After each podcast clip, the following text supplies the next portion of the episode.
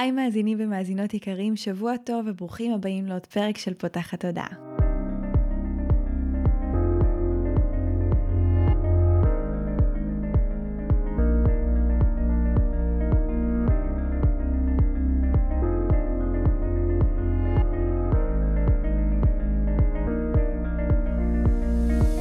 אם זו הפעם הראשונה שלכם כאן, פותחת תודעה היא תוכנית שנועדה להביא רעיונות, לאתגר תפיסות קיימות ולפתוח את צורת החשיבה האוטומטית שנהוגה אצל כולנו, לכל מיני כיוונים חדשים במטרה להכניס לחיים שלנו יותר כלילות, שלווה, זרימה, אהבה, קרבה וחופש, גם במערכת היחסים שלנו מול עצמנו וגם במערכות יחסים נוספות. אני ניצן אלפסי, אני המנחה של הפודקאסט הזה ואני מאמנת תודעתית ומלווה תהליכי עצמה אישית בעזרת כלים מעולמות התמודע, האנרגיה והרוח. ובפודקאסט הזה אני גם מראיינת וגם מדברת בעצמי על כל מיני נושאים שמעניינים אותי, מסקרנים אותי, ואני חושבת שהם בעלי ערך וצריכים להגיע גם לאוזניים שלכם. בפרק שלנו השבוע אירחתי את רותם כהני, שהיא פסיכולוגית קלינית בהתמחות, מנחת סדנאות, יוצרת את הפודקאסטים שפת החיים תקשורת מקרבת וכאבי גדילה, שגם בו יצא לי להתארח, ויוצרת תוכן לקידום בריאות הנפש. התחברנו ככה והכרנו דרך הפודקאסט של רותם, והחלטתי להביא אותה לפודקאסט שלי לדבר על נושא מאוד מאוד מעניין ולא מספיק מדובר, שהוא מערכת העצבים שלנו, אה, ואיך היא משפיעה עלינו, איך אפשר לווסת אותה, ואיך היא באמת תורמת לבריאות הנפשית שלנו. שלנו ולכל חוויית החיים שלנו כאן. זה פרק מאוד מעניין, מלא בערך, מאוד אינפורמטיבי. אני מרגישה שאני התרמתי ממנו מאוד, ואני מקווה שגם אתם, ואם אהבתם אותו והתחברתם עליו, הוא נתן לכם ערך כמובן, שכמו תמיד נבקש שתשתפו אותו ברשתות החברתיות עם אנשים שאתם אוהבים, כדי שהידע החשוב הזה יגיע הלאה. אז אה, מקוות שתהנו מהפרק ושתהיה לכם האזנה נעימה. היי רותם. היי ניצן. איזה כיף שאת כאן. ממש, הגע... פיזית ביחד. כן, הגעת אליי מרחוק וזה גם פעם ראשונה שאנחנו נפגשות, אה, יצא לי להתראיין אצלך אה, לפודקאסט וגם שיתפנו אותו אצלנו בפודקאסט שלי לא מזמן, אה, כי זה באמת היה פרק ממש חזק ומשמעותי עבורי בתוכן שדיברנו וב, ובשיח, אז כיף לי ממש שאת כאן, זה עזר לי גם להכיר אותך ואת כל הידע שלך ואת הגישה שלך, ולרצות גם שתבואי לדבר אצלי על הדברים שאת... מתמחה ומבינה בהם, אז כיף שאת כאן. ממש, כיף להיות ממש מרגש, מרגיש איחוד מרגש במיוחד. ממש. אה, אז באמת אה, החלטנו לדבר היום על הנושא של אה, מערכת עצבים, שזה נושא שככה שיתפת אותי שאת מרגישה שיש בו המון המון ערך, והוא לא מספיק מדובר, ובאת לי כאילו בול, כי גם אני התחלתי לשמוע המון, הרגשתי שזה כזה מין Buzzword כזאת חדשה, שנכנסת בעולם של עזרה עצמית והתפתחות אישית, ו... שאין לי הרבה ידע על המערכת הזו ועל איך עובדים איתה, ובאמת מה שאנחנו הולכות לעשות היום זה שנייה להתחיל אה, לפרק ולהנגיש ולדבר על מהי בכלל המערכת עצבים הזו ואיך היא משפיעה עלינו ואיך אנחנו אה, יכולים ויכולות לרתום אותה לטובת הריפוי העצמי שלנו ומה וואו. חשוב לדעת עליה כי המון פעמים אנחנו אה, ניגשים לעבוד על הרגשי או לעבוד על המנטלי או אפילו על האנרגטי. אבל הפיזי, זה רובד שהרבה פעמים אה, נשכח והוא ממש ממש חשוב. כן, וגם באמת הכל מחובר והרבה כזה ב... במדע נקרא לזה, מסתכלים על מערכת העצבים או מסתכלות כגשר שמחבר בין הגוף לנפש, ל mind, אז זה גם ממש מעניין. מעניין. אז בואי נתחיל רגע מה זה בכלל מערכת העצבים. כן, מי זאת בכלל? אז מערכת העצבים האוטונומית זה באמת החלק בגוף שלנו, שהוא כמו מאחורי הקלעים, אה, שכל הזמן מתפעל אה, בעצם את ההישרדות שלנו ואת זה שאנחנו בחיים, אז אם זה להזרים דם לאן שצריך, להזרים חמצן, אה, למצמץ, כל התפקודים הבסיסיים האלה, שבכלל מאפשרים לנו לחיות, אבל לא רק לחיות, אלא גם לא לחשוב ולחשב באופן ידני איך לעשות את כל הפעולות האלה. אה, אז זה גם כזה החלק שלה מאחורי הקלעים, אבל עוד תפקיד שלה, חוץ מלהיות אה, עובדת במה במאחורי הקלעים, זה שהיא המאבטחת, אני אוהבת לקרוא לה. אה, מה, מה זאת אומרת המאבטחת שלנו, או המאבטח, איך שתרצו? אה, בעצם כל מה שמעניין אותה זה שנשרוד, ושיהיה לנו בטוח. כזה ממש הצורך הכי גדול שלה, או אפילו היחידי שלה, זה להרגיש בטוחה. אה, ולכן היא כל הזמן באיזשהו אופן סורקת סימנים, ועושה איזשהו חישוב עד כמה בטוח לי כרגע או לא בטוח, ואם החישוב שלה יצא שמאיזושהי סיבה לא בטוח לי כרגע, אז סוג של מופעלת אזעקה, והיא מפעילה איזושהי תוכנית מגירה של מגננה. אה, שזה אולי קצת הולך למקום שהרבה אנשים מכירים, הסימפתטי והפרסימפתטי. עוד רגע נגיע לזה, רק מעניין אותי כן. לשאול קודם, מה הדברים שבעצם מפעילים אותה ואיך זה נראה שהיא מופעלת. שאלה ממש טובה, כן. זהו, אז מה זה בעצם הסימנים האלה? אמ, אז באמת המאבטח הזה, כמו שחשוב להגיד, הוא אוטונומי. זה באמת מערכת אוטומטית, אוטונומית, זה לא שאני יושבת וחושבת, hmm, כאילו, אני יכולה גם לשבת ולחשוב ולהרגיש כמה נוח לי במקום וכמה בטוח לי, ואולי גם על זה נדבר בסוף, אבל היא גם עושה את זה בשבילנו באופן לא מודע כל הזמן, והיא באמת מקבלת סימנים משלושה מקורות. אה, גם מהסביבה שלי, מבחוץ, נגיד עכשיו תשמע פה אה, חס וחלילה איזה אזעקה, אז הגוף שלנו יקפוץ, נכון? אז זה ממש mm-hmm. מערכת העצבים האוטונומית. תשמע את האזעקה, תקבל את זה כסימן סכנה ותגיב. אז יש את המבחוץ, יש את המבפנים, כאילו ממש סימנים בתוכי, אה, בין אם זה ברמה של מחשבות שעוברות לי בראש ומדליקות איזה סכנה, או בין אם זה ברמה של תחושות גוף וכאלה. ויש בינינו.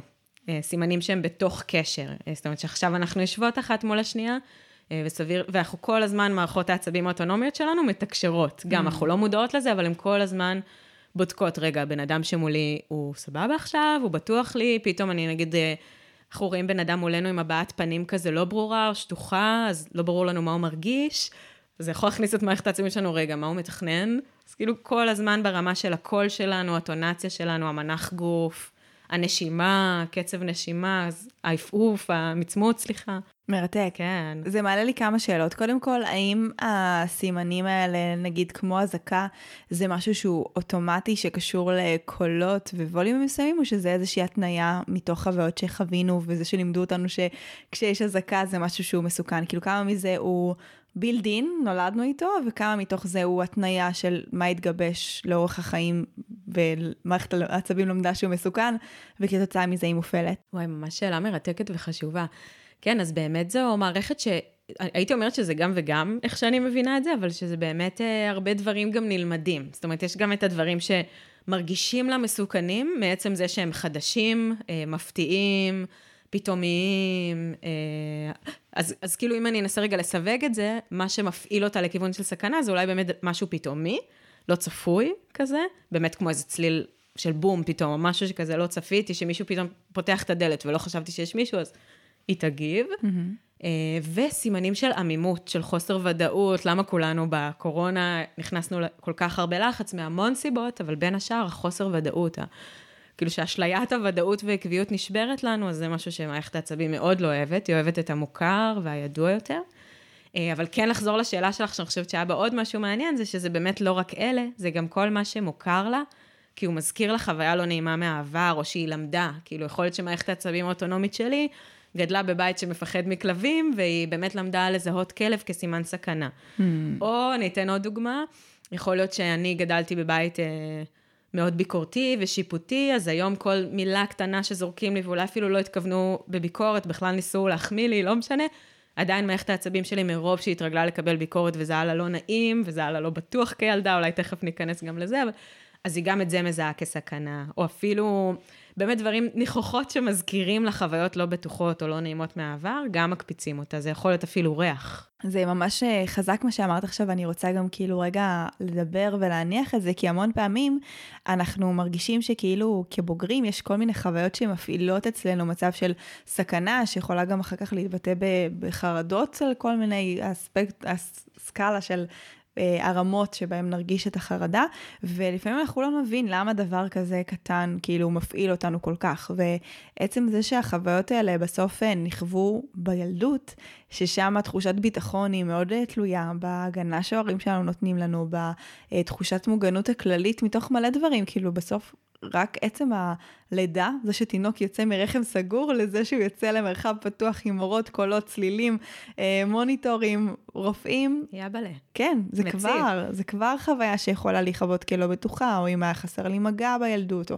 המון דברים שהם, הם, אנשים הרבה פעמים פשוט חושבים, אה, בח, ב, איך שאני שומעת את זה, באמת מה, מהקהל, שהרבה פעמים אנשים חושבים שזה חייב להיות איזה משהו טראומטי, או מאוד מאוד גדול, mm. כאילו שחוויה של חוסר ביטחון, היא צריכה להיחוות כמשהו כזה מאוד מאוד מטלטל, ובתור ילדים הרבה דברים מטלטלים אותנו, אז בא לי גם נכון. רגע להניח את המקום הזה. וואי, ממש היה לי צמרמורת עכשיו. Mm. הקשבתי לך, אני חושבת שזה ממש חשוב, ושבאמת... הידע הזה על מערכת העצבים האוטונומית, כמו מאוד רוצה לשים על השולחן, שכמו שאמרת, לא צריך הרבה, כדי שיהיה לנו, לא צריך לקרוא לזה איך שתרצו, טראומה, צלקת, פצע, קושי בחיים, כאילו זה אנושי. זה הגיוני, ויותר מזה, גם הרבה פעמים מערכת העצבים שלנו, אני אגיד מערכת העצבים כדי לא כל פעם להגיד גם האוטונומית, אבל תדעו שאני מתכוונת לאוטונומית, כי יש לנו בכל הגוף מערכת עצבים, גם זה היקפית וזה, אז לא משנה. אז מה באתי להגיד? נקטע לי חוט המחשבה לרגע. אה, שהרבה פעמים היא נכנסת לתקיעות בנגיד מצבי, בתגובות לחץ, שתכף ניגע בתגובות שלה. נכנסת לתקיעות לא כי בהכרח עברנו אירוע טראומטי קלאסי כזה של חס וחלילה תאונה או פיגוע, אלא פשוט כי גדלתי בנגיד סביבה שהייתה מאוד לחוצה. אה, כי היה, לא יודעת, היה אה, קושי כלכלי בבית, או כי היה חס וחלילה, לא יודעת, איזה סבא חולה שהכניס הרבה מתח להורים, כאילו באמת לא צריך, זה דברים גדולים מה שאמרתי, אבל מה שאני מנסה להגיד, אני מקווה שהנקודה עוברת, זה שזה באמת לא חייב להיות כזה אירוע טראומטי ספציפי mm-hmm. שהכניס אותנו לאיזושהי תגובה אפילו מתמשכת של מערכת העצבים, אה, כן. תגובות לחץ. זה יכול להיות גם סביבה שהושפעתי ממנה, שהייתה באופן כללי פחות אולי צפויה, פחות עקבית, פחות... אה, ודאית, או שכללה באמת לחצים מכל מיני סוגים. מרתק וממש ממש חשוב. אז איך זה בעצם נראה כשהמערכת עצבים שלנו מופעלת? אוקיי, כן, אז ננסה לעשות באמת סדר. אה, יש לה שלושה מסלולי תגובה מרכזיים, אז רגע אני אנסה להציג אותם, ואז נלך כזה להסתעפויות. אה, אז נתחיל רגע, נתאר את זה כ- כסוג של דוגמה. אז אה, קודם כל ה baseline נקווה, או המקום שהיא הכי רוצה להיות בו. אה, זה בעצם המסלול הבטוח, אה, המסלול הבטוח והחברתי, אה, שזה כשבאמת אנחנו לא תחת סכנה, אין שום אזעקה, אנחנו בשגרה. אז זה מסלול אחד שלה. בשפה כזה הביולוגית יותר, למי שמתעניין, או מי שכזה יצא לשמוע, יש את עצב הווגוס, אז המסלול הבטוח והחברתי זה שבעצם החלק העליון של עצב הווגוס, שאולי אני אגיד בסוגריים מה זה, כזה הכי בפשוט, זה באמת איזשהו עצב שיש בגוף שלנו, אה, מאוד ארוך, אה, וגוס זה כזה מהמילה הלטינית, פינת חנוניות קטנה, זה מהמילה הלטינית שכאילו המשמעות שלה זה טועה, כאילו נודד, mm-hmm. מסתעף.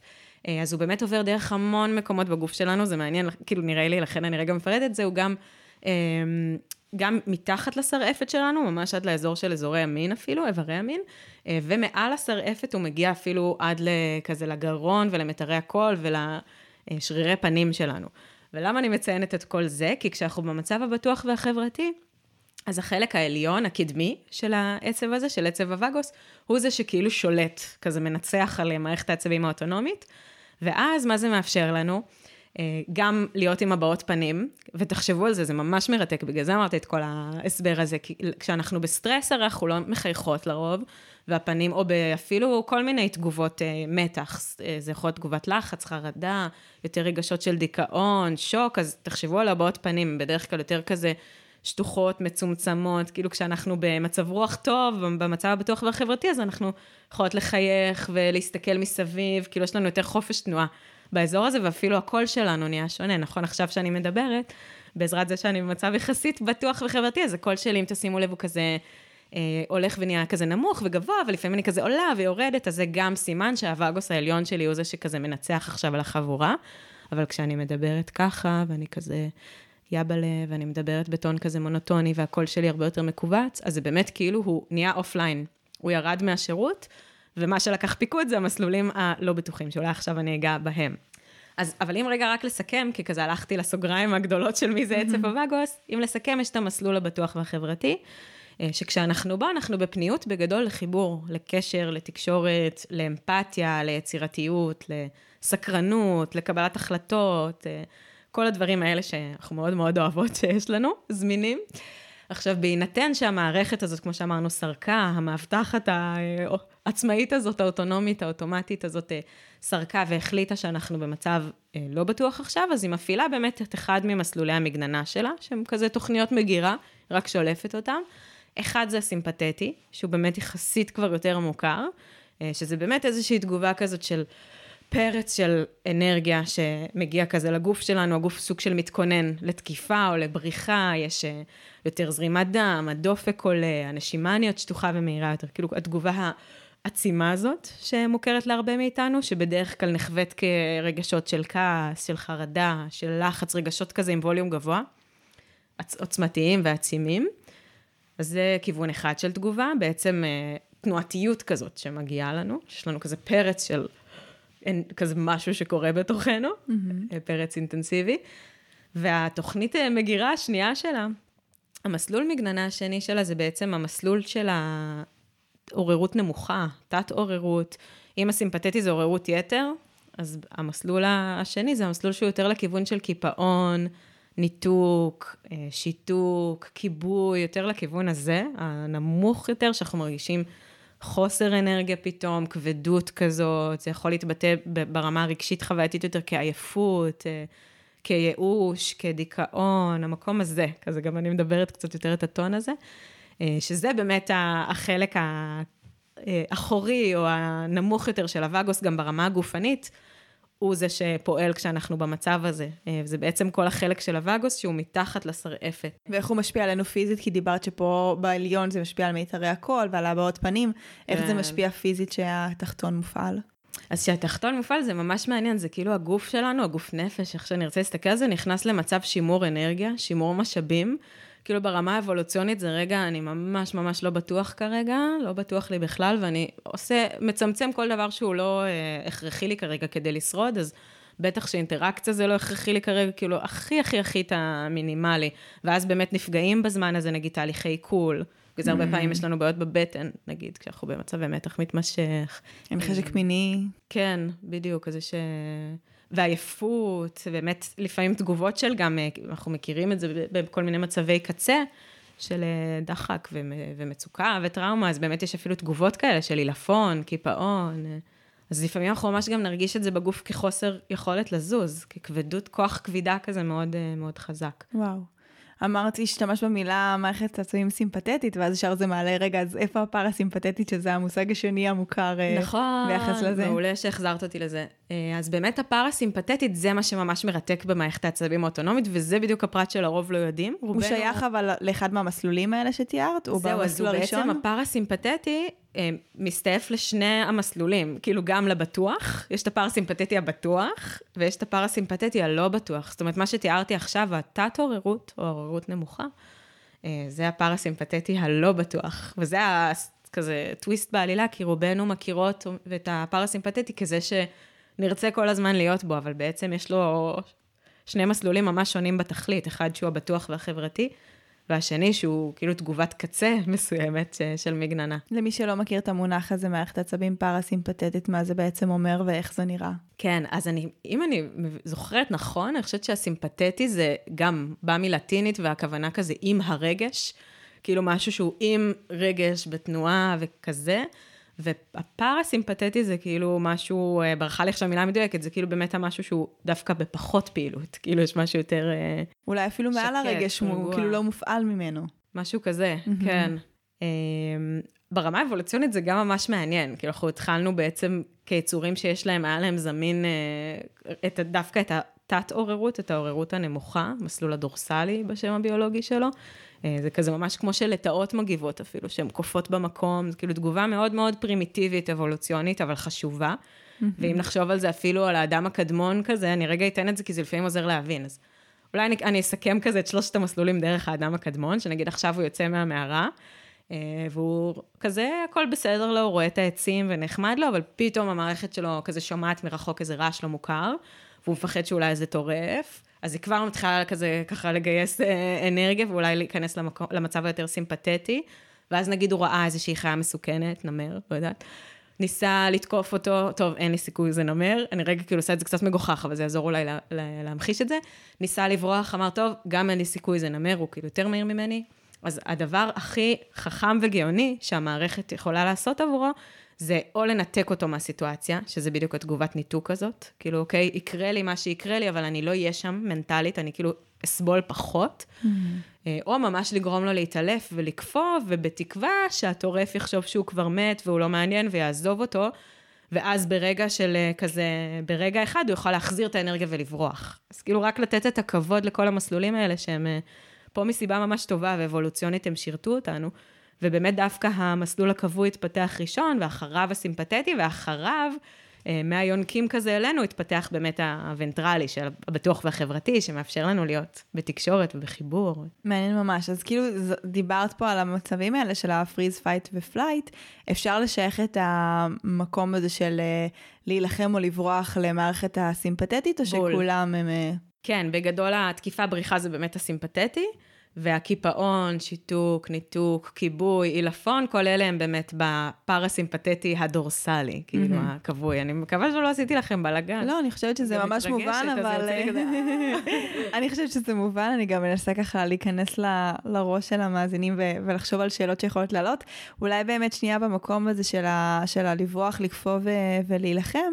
אה, אנחנו נגיד שזה בסוף המצבים שהמערכת אה, לומדת שהיא מתמודדת עם מצב של סכנה, וגם זה בסוף קשור הרבה למצב שבו היינו ילדים, כאילו, ממה שאני יודעת, ואם יש לך עוד ילד, אז אני אשמח שתרחיבי. אה, הרבה פעמים מצבים של חוסר אונים שקורים לנו בגילאי 0 עד שנתיים, שעוד אין לנו את היכולת לא להילחם ולא לברוח, מייצרים תגובה של קיפאון, ודברים שמפעילים את המערכת הזו בשלב יותר מאוחר יכולים להיות בשני המסלולים האחרים, וגם אנחנו כבוגרים, הרבה פעמים עוברים בין המסלולים, מסגלים לעצמנו אסטרטגיות הישרדותיות mm. אחרות. לגמרי, ממש מעניין. זאת, גם חשוב להגיד שבאמת כל תגובה כזאת שתיארתי, אה, היא, היא ממש רצף. כאילו, יש תקיפה שאני באמת תוקפת עכשיו בן אדם כדי לשמור על החיים שלי, ויש תקיפה שהיא בגוון, כאילו, שאני לא באמת עכשיו הולכת מכות, אבל נגיד אני באיזה האשמה של הבן זוג שלי, ורגע צועקת עליו, זה גם גוון של תגובת תקיפה ברמת מערכת העצבים האוטונומית. Mm-hmm. כנ"ל בריחה, אה, אני לא באמת עכשיו בורחת, נגיד אני והבן זוג שלי רבנו, אני לא פיזית לקחתי את עצמי וברחתי מהבית, אבל אני מרגישה בגוף שלי את הדחף הזה של, בא לי לא להיות לידו כרגע. כאילו, זה גם, זה סוג של תגובת בריחה. אה, ניתוק בכלל, שלא נדבר על זה, יש לנו אה, ממש מיני, מלא מיני ניתוקים ביום-יום, mm. הרבה פעמים כשאנחנו באיזה רגע של שוק או מצב לא בטוח, אז כזה, יש יציאה וכניסה למצבים האלה ממש אה, ברצף של אה, גוונים שלהם.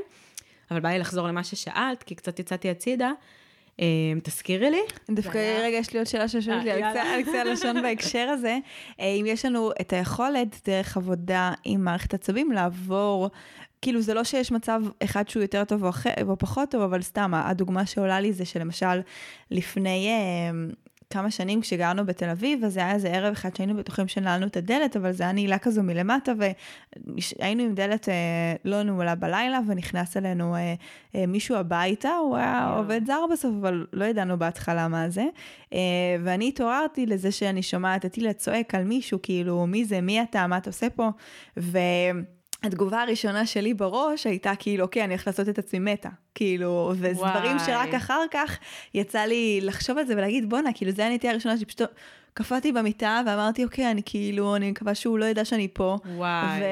וזה לא היה לא לקום, לא אה, להתקשר למשטרה, לא לברוח, לא לנסות לעזור לי, כאילו, קיפאון.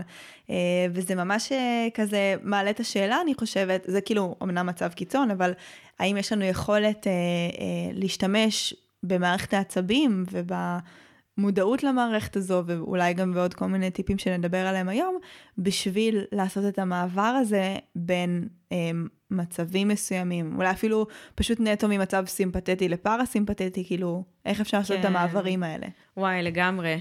זה ממש דוגמה מרתקת ושאלה ממש טובה. אז אני אנסה אולי לשרטט לנו כזה כמה הנחות מוצא. כאילו, קודם כל התשובה הקצרה היא כן. Mm-hmm. לגמרי אפשר לחבור אליה, נראה לי זה כזה מעין המטרה של הפרק הזה, אפילו לעזור לנו לפתח מודעות אליה ולאיך שהיא עובדת, וממש לחבור אליה ולהשיג שם כן יותר פיקוד. פחות אוהבת את המילה כזה שליטה, אז אני מנסה, אבל אני מתכוונת אולי למה שנשמע לנו כמו שליטה. פיקוד במובן של, כמו שאת אומרת, שיש לי יותר בחירה ואני יכולה באופן ממש יזום ופעיל אה, וישיר. להרגיע אותה או mm-hmm. להשפיע באיזה מסלול היא תהיה, אז לגמרי.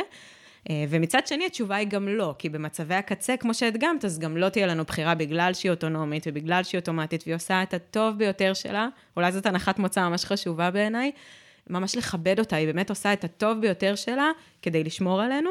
וזה חוזר אולי לשאלה הקודמת שלך, שהייתה ממש חשובה, של כזה לפי מה, לפי מה האוטומט שלי, לפי מה התגובתיות של המערכת העצבים אצלי.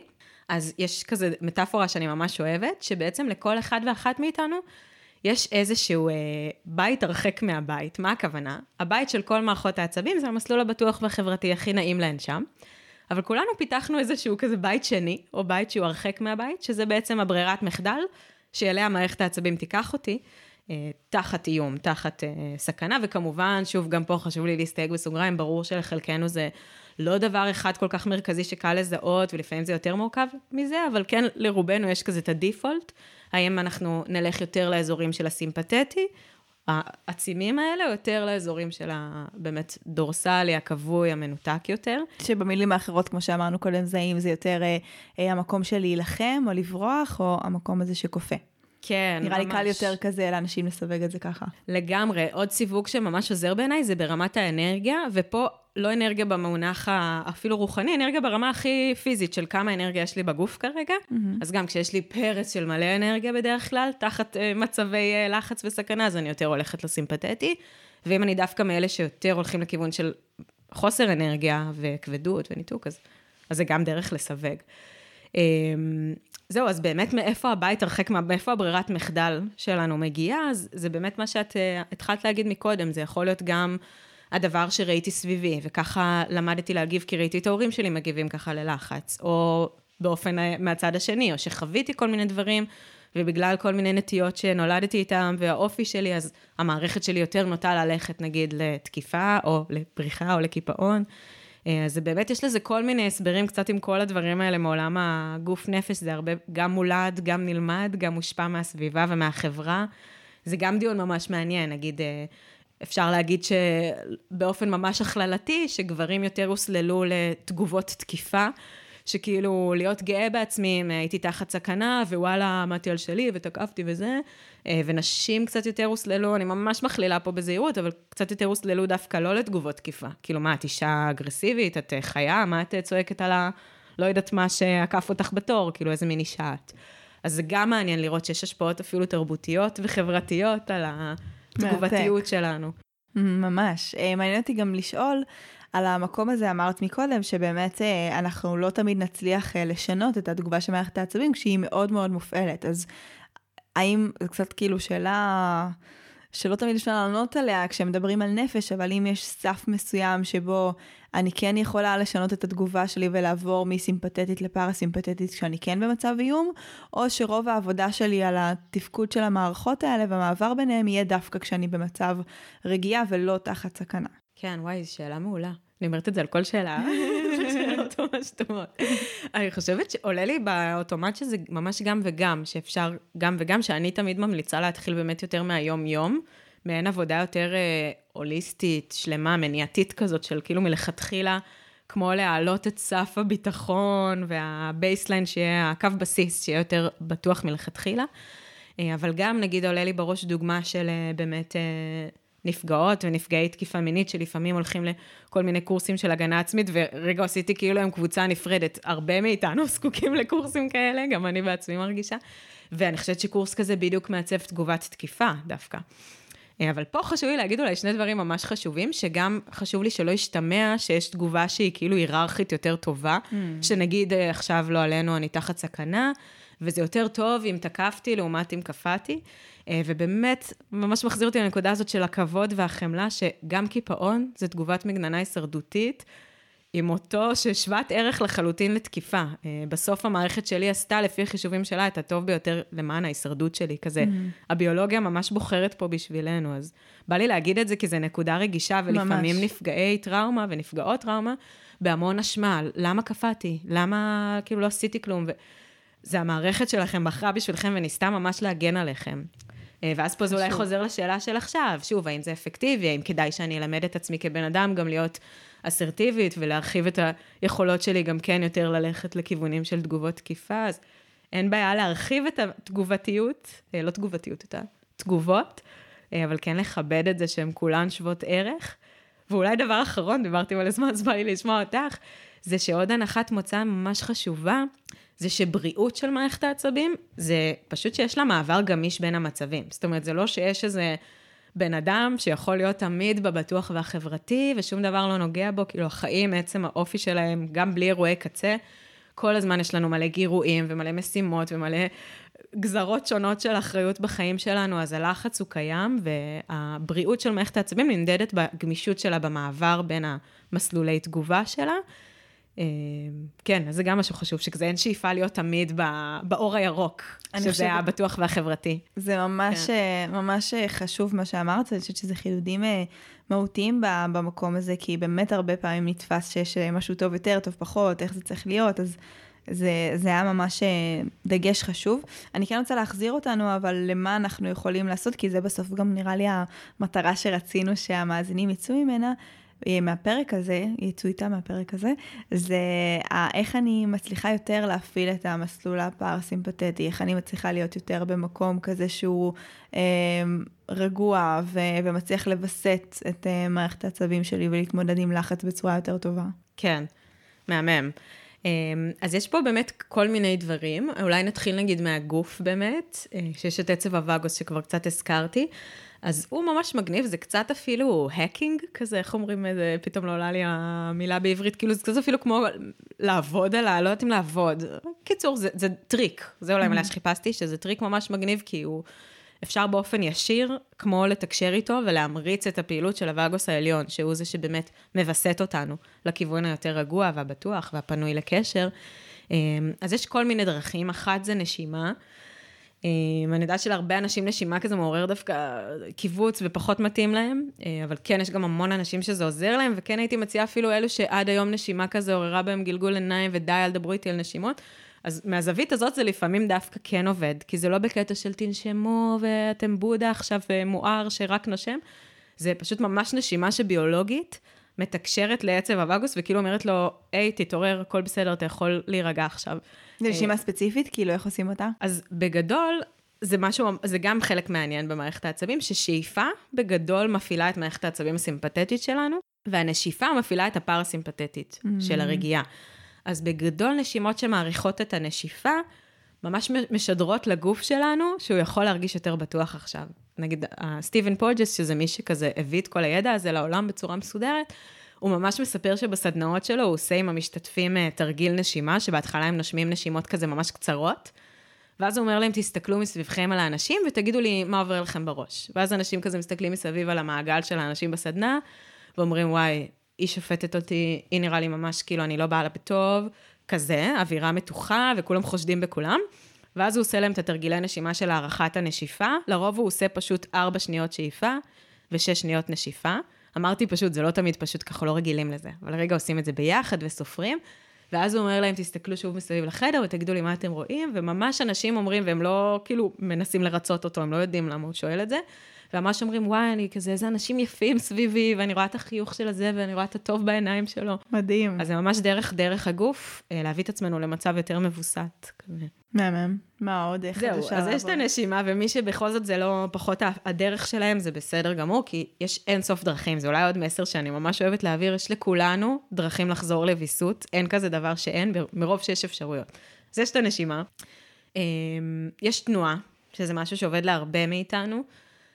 בגדול בכללי תנועה, תנועה שהיא קשובה, ולא עכשיו מעמיסה על הגוף שלי משהו שלא מתאים לו, אה, כזה אימוני כושר שאחרי זה מוציאים אותי מוויסות, דווקא אני מדברת על תנועה יותר באמת עם כוונה לתמוך את הגוף. אז אה, תנועה באופן כללי יכולה להוריד סטרס, כי היא גם משחררת את השרירים שלנו שמתכווצים בסטרס, והיא פורקת הורמוני סטרס שנשארים לנו בדם, כמו אדרנלין או קורטיזול. אה, וספציפית עם הווגוס אה, ועם מערכת העצבים הפרסימפטית, אז באמת אה, לא סתם ביוגה אומרים לסנכרן בין התנועה לנשימה, זה משהו שהוא מאוד מווסת. אז אני לא חייבת לעשות שעה יוגה בשביל זה, אני יכולה אפילו להרים את הידיים ולהוריד אותם ולסנכרן את הנשימה שלי עם זה, וזה גם מאוד מווסת. או אם את כזה מכירה, יש את כל העולם של שקשוק וניעור הגוף, mm-hmm. אז זה גם משהו שהוא מאוד מאוד מווסת. אמ, אז יש את התנועה שמאוד תומכת בווגוס, יש גם מחקרים מרתקים על יוגה לאנשים עם טראומות, ושכזה מערכת עצבים הייתה מאוד מאוד תקועה בתגובות אה, מגננתיות, וזה עשה ממש ממש פלאים, אז זה גם ערוץ מאוד מאוד חזק. אמ, יש מגע, אה, שמגע, אני מתכוונת למגע עם עצמנו בתור התחלה, ותכף נדבר אולי על מה אפשר לעשות ביחד, שזה גם משהו מאוד חזק. אה, אבל מגע זה גם משהו מאוד יעיל, יש כל מיני נקודות בגוף שהווגוס עובר בהם, ואז עצם המגע בהם, סוג של עיסוי עצמי כזה, אה, מעורר אותו, ממריץ אותו. אז בין אם זה בבית החזה, כזה, אם זה טפיחות או סיבובים אפילו, או זה הכי נשמע הזוי, אבל נגיד שיתפתי את זה בסטורי שלי ואנשים עפו, יש נקודות באוזן, שגם עצב הווגוס עובר בהם, ואם אנחנו נוגעים שם או עושים איזשהו עיסוי עדין, באיזשהו שלב ממש שמים לב שפתאום יצא לי איזה פיהוק כזה, mm-hmm. או איזה אנחת רווחה כזאת, כי זה ממש מרגיע אותנו דרך הגוף. אה, אז יש גם את העניין הזה של המגע. אז אמרנו נשימה, תנועה, מגע. אה, מה עוד עוזר לנו? אה, קול.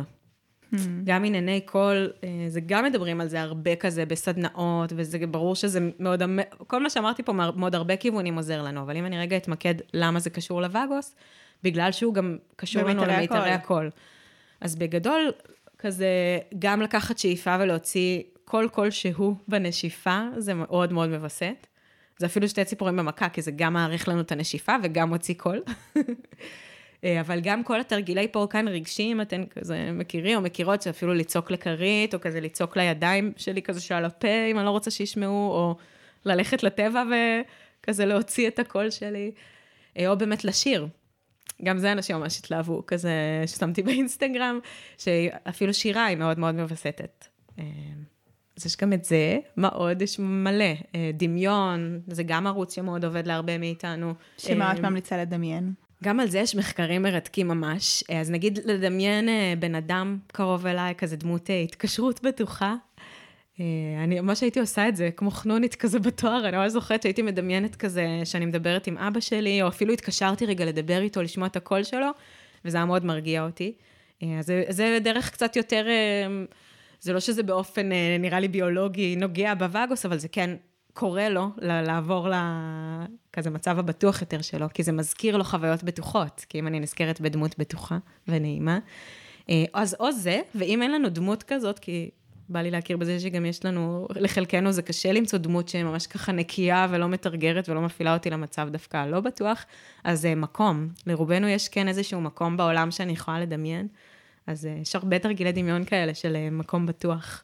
אז זה גם משהו שעובד להרבה מאיתנו. מדהים, אחלה של דרכים. אז דיברת על כזה מה אנחנו יכולים לעשות עם עצמנו, אה, וזרקת כזה שיש אה, על מגע שהוא יכול להיות גם אה, בשיתוף עם עוד אנשים, יש עוד משהו ש... בסוף אני, גם דיברנו על זה לפני, איזשהו קשר אנושי עם כל ה... רצון להיות uh, עצמאים ומדברים המון, גם אני, על ריפוי עצמי ועל יכולת לעזור לעצמנו בעצמנו ולא להיות בתלות ולא להיות במקום כזה. בסוף, אחרי הכל, אנחנו יצורים אנושיים, אנחנו צריכים את התקשורת, אנחנו ממש. צריכים את החיבור.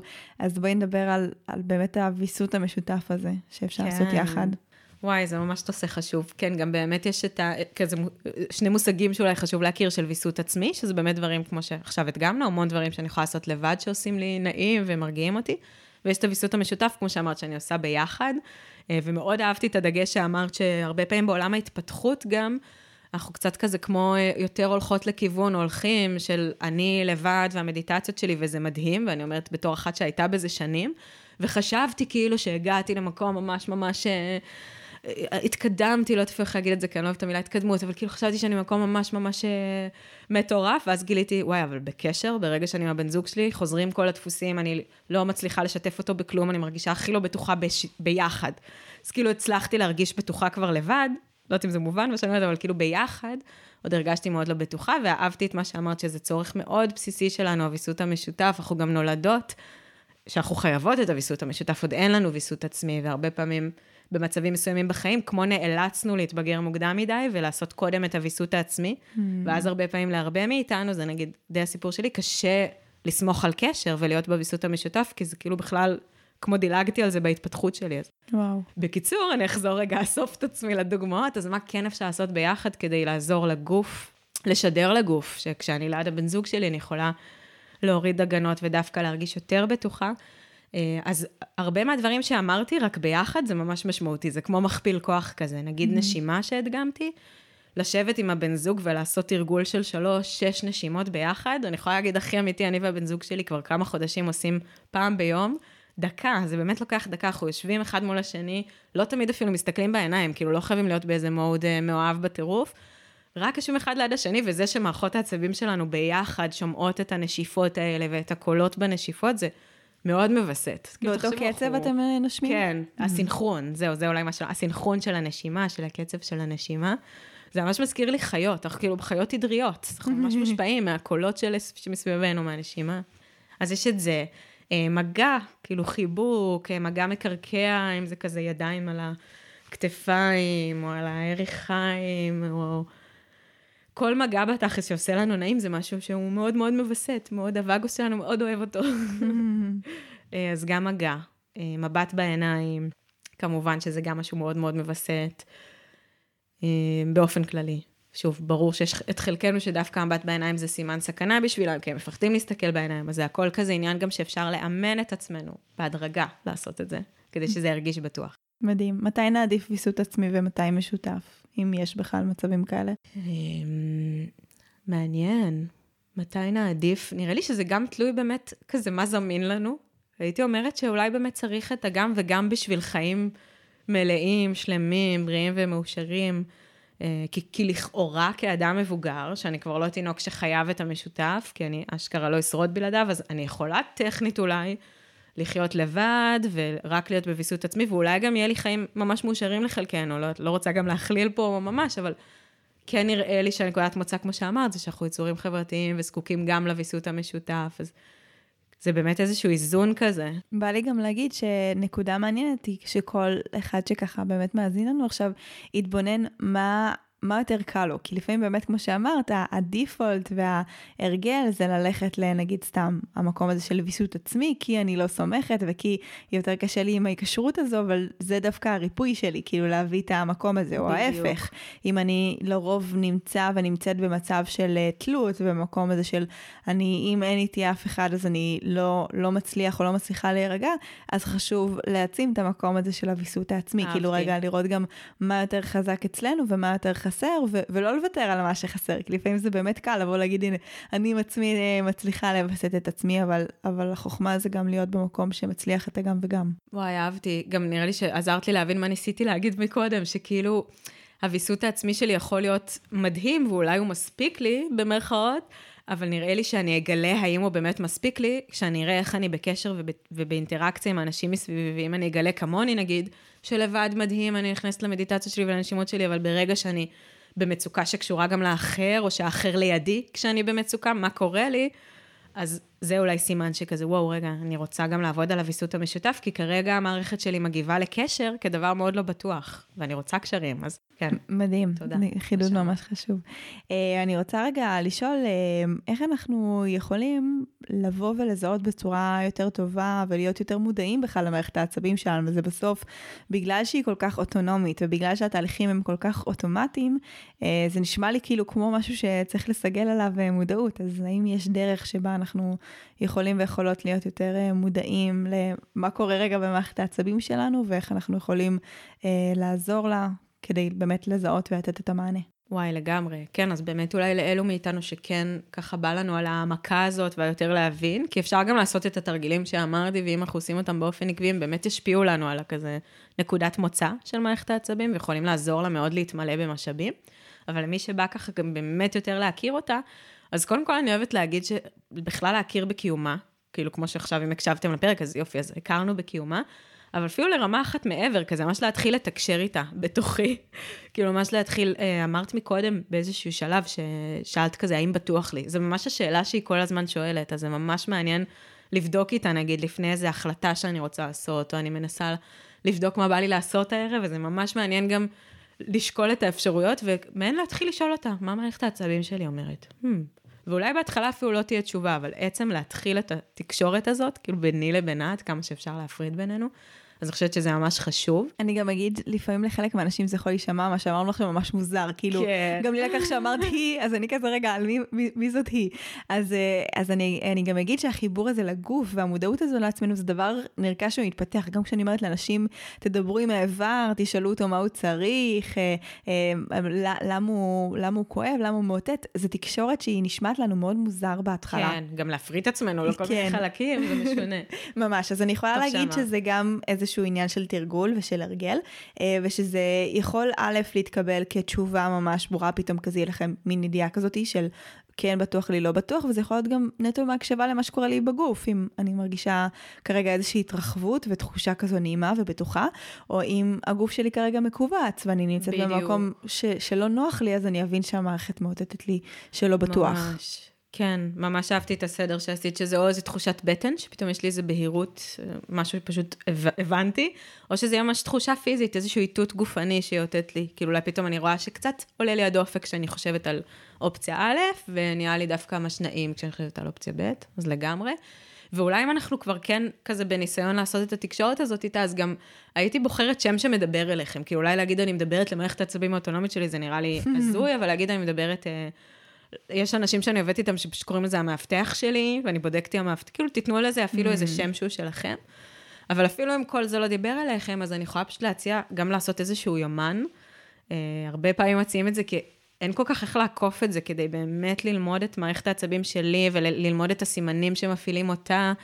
Uh, הרבה פעמים מאוד עוזר לנהל יומן של לראות כזה רגע, איפה, באיזה מסלול מערכת העצבים שלי עכשיו יותר לכיוון הבטוח והחברתי, אני מרגישה כזה שאני ברגע, שאני פנויה לקשר, לתקשורת, שאני במצב רוח יחסית נעים, או שאני פחות, ואז מסקרן, אפשר למקם את עצמי ממש דרך הסיווגים שעשינו מקודם, אני באנרגיה גבוהה יותר או נמוכה.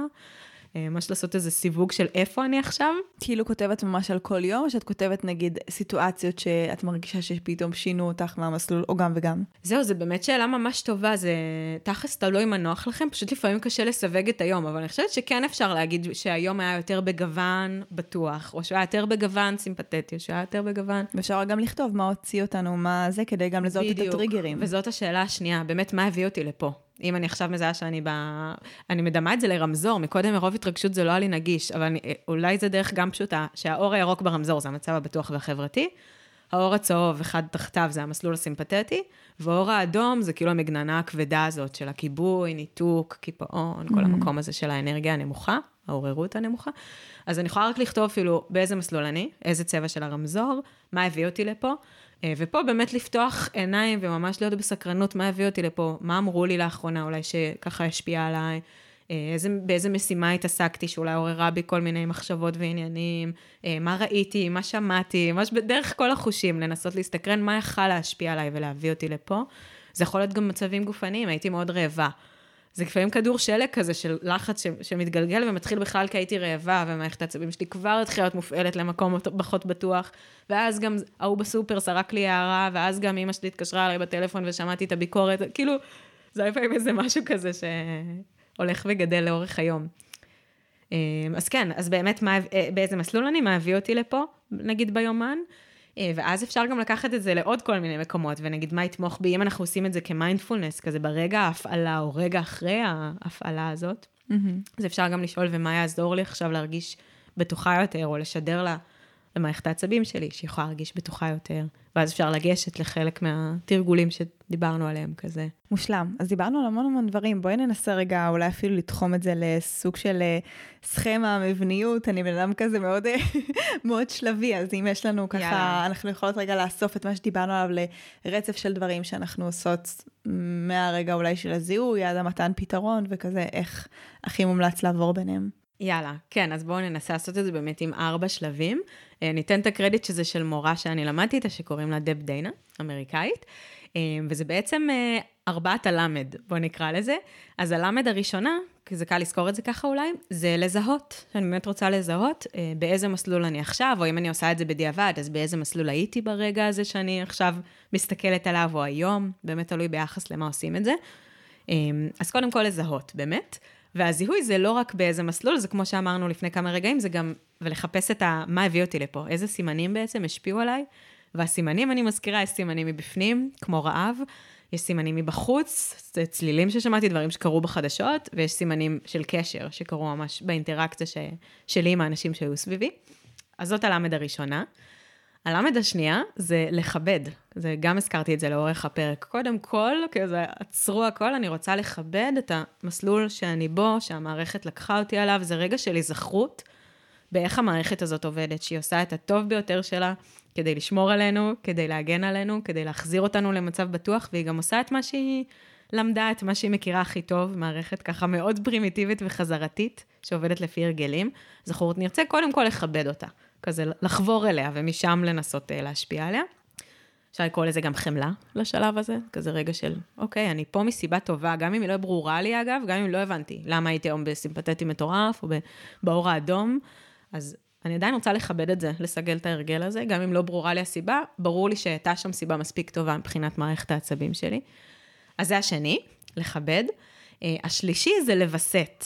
אה, ויסות לא ממקום של כזה, תשלטי בעצמך, אה, תהיי, אה, שוב, כמו שאמרתי, איזה בודה מואר וסופר מבוסת, או לשלוט בהתנהגות שלי, ויסות מהמקום של מערכת העצבים, שפשוט זה החלום שלה, להיות מבוסתת ובטוחה, ויחסית במצב היותר פנוי לחיבור, כי זה כל מה שהיא רוצה, להיות בטוחה ובחיבור. אז לווסת זה באמת לוקח אותנו לכל הדוגמאות, זה כמו, אני אוהבת, יש לי כזה ממש תפריט, אנשים שאני ככה מטפלת ומלווה, שיהיה להם איזשהו מאגר, איזשהו תפריט, שבלווסת אני בוחרת מה אני עושה עכשיו, מה תואם את המצב שלי כרגע. אה, שאם יהיה לנו זמן אולי ניכנס לזה, כי יש באופן כללי כן קווים מנחים של מה יותר מווסת כשאני באור הצהוב, הסימפתטי, ומה יותר מווסת או זמין כשאני באור האדום, הדורסלי, הכבוי יותר. אז זה הלמד השלישית, לווסת. אפשר גם לקרוא לה לתמוך, אם זה יותר נעים לכם. אני גם מתעכבת על המילים, כי באמת יש מילים שמשפיעות שונה על מערכת העצבים של כל אחת מאיתנו. ככל שאת שומעת לווסת וזה עושה לך כזה, לא, אבל את שומעת לתמוך וכזה, mm, בא לי לתמוך. אז תבחרו את מה שעובד לכם. מהמם. אה, והרביעית, חשוב להגיד שהיא קורית רק אחרי שהרגשתי אפקט של, שאני באמת מרגישה עכשיו יותר בטוחה, אחרת זה יהיה מעקף כזה, אה, ודווקא ייצור עוד כאב וסבל בעיניי. אז הרביעי זה לספר מחדש, to re-story. אה, כאילו אם בא תחת ההפעלה, תחת המצב הלא בטוח, תפסתי ופירשתי את הדברים ואת עצמי דרך משקפיים שרואות את העולם כמקום לא בטוח. אז זה מאוד משפיע על הסיפורים שיש לי בראש. זה עוד נושא מעניין בפני עצמו, שבאמת החשיבה שלנו מושפעת קודם כל מהמצב של מערכת העצבים ברגע נתון. כאילו, אני אפרש את אותה סיטואציה באופן שונה, כתלות בכמה אני מרגישה כרגע בטוחה או לא.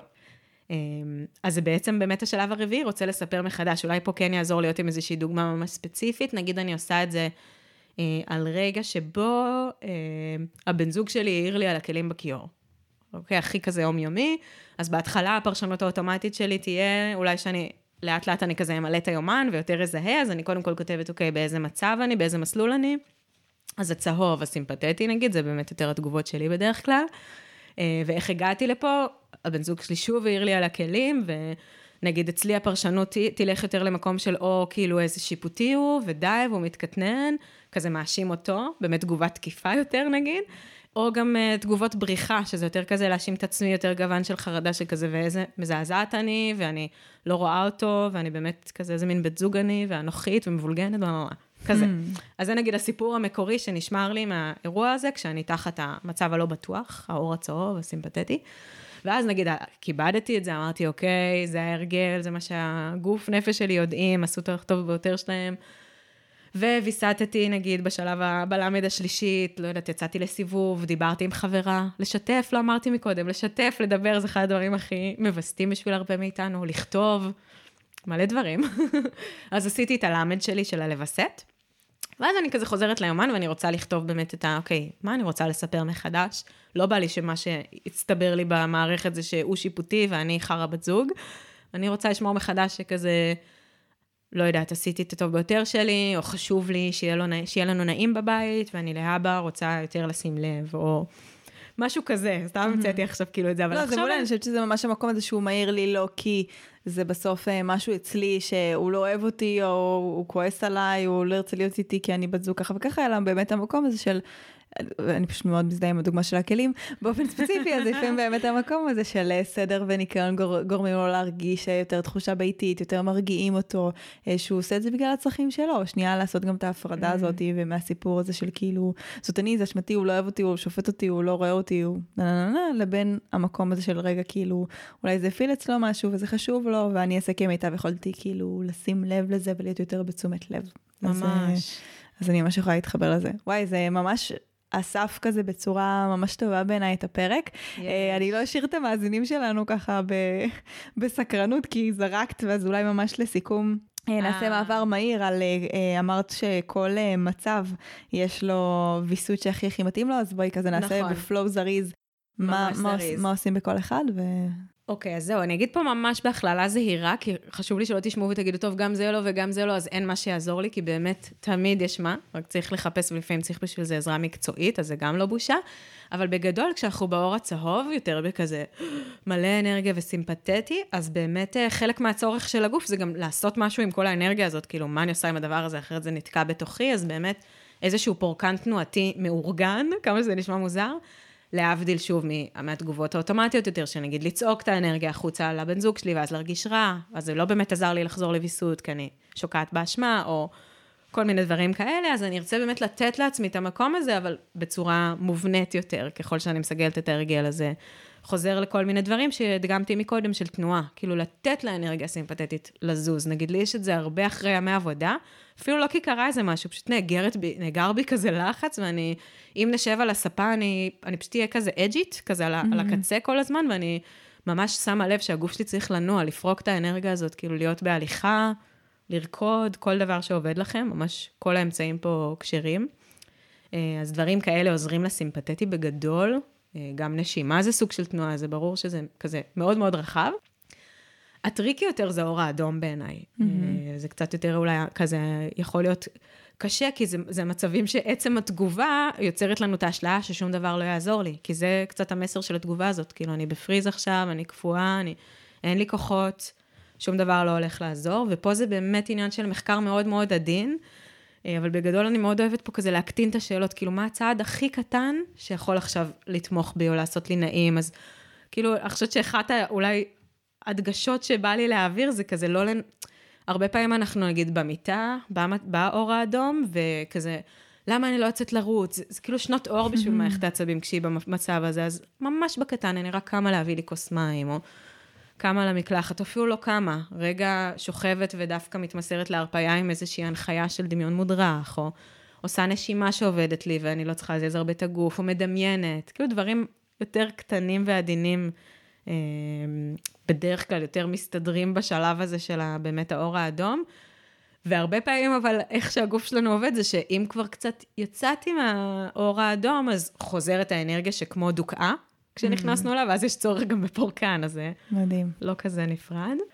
ועולה לי איזה דגש אולי על לספר מחדש, רק ממש קטן, ככה כבר בסוף הזמן, אז גם רק להדגיש שוב שאני מציעה כזה, לא, לא לעשות את זה כמעקף רוחני או פסיכולוגי של כזה, אני ישר מספרת מחדש וכמו כופה על עצמי, חשיבה חיובית כזאת. זה פשוט הרבה פעמים לא עובד אם לא נתנו קודם כל מקום דווקא כזה לכאב, ולרגע, מסכימה. למצב הלא בטוח ולרגש. אז באמת הדגש הוא לעשות אותו באמת כשאני מרגישה שזה אמיתי, שאני באמת עכשיו חזרתי למצב יותר בטוח, ואני כמו מחפשת את הסיפור החדש מהמשקפיים של האור הירוק. כאילו, איך הוא היה, מה מערכת העצבים כשהיא במצב הבטוח, איך היא הייתה מבינה את הסיטואציה. אז היא הייתה רואה ששנינו עשינו את הטוב ביותר שלנו כדי להרגיש בטוחים, ואנחנו רוצים להרגיש יותר בטוחים. ו...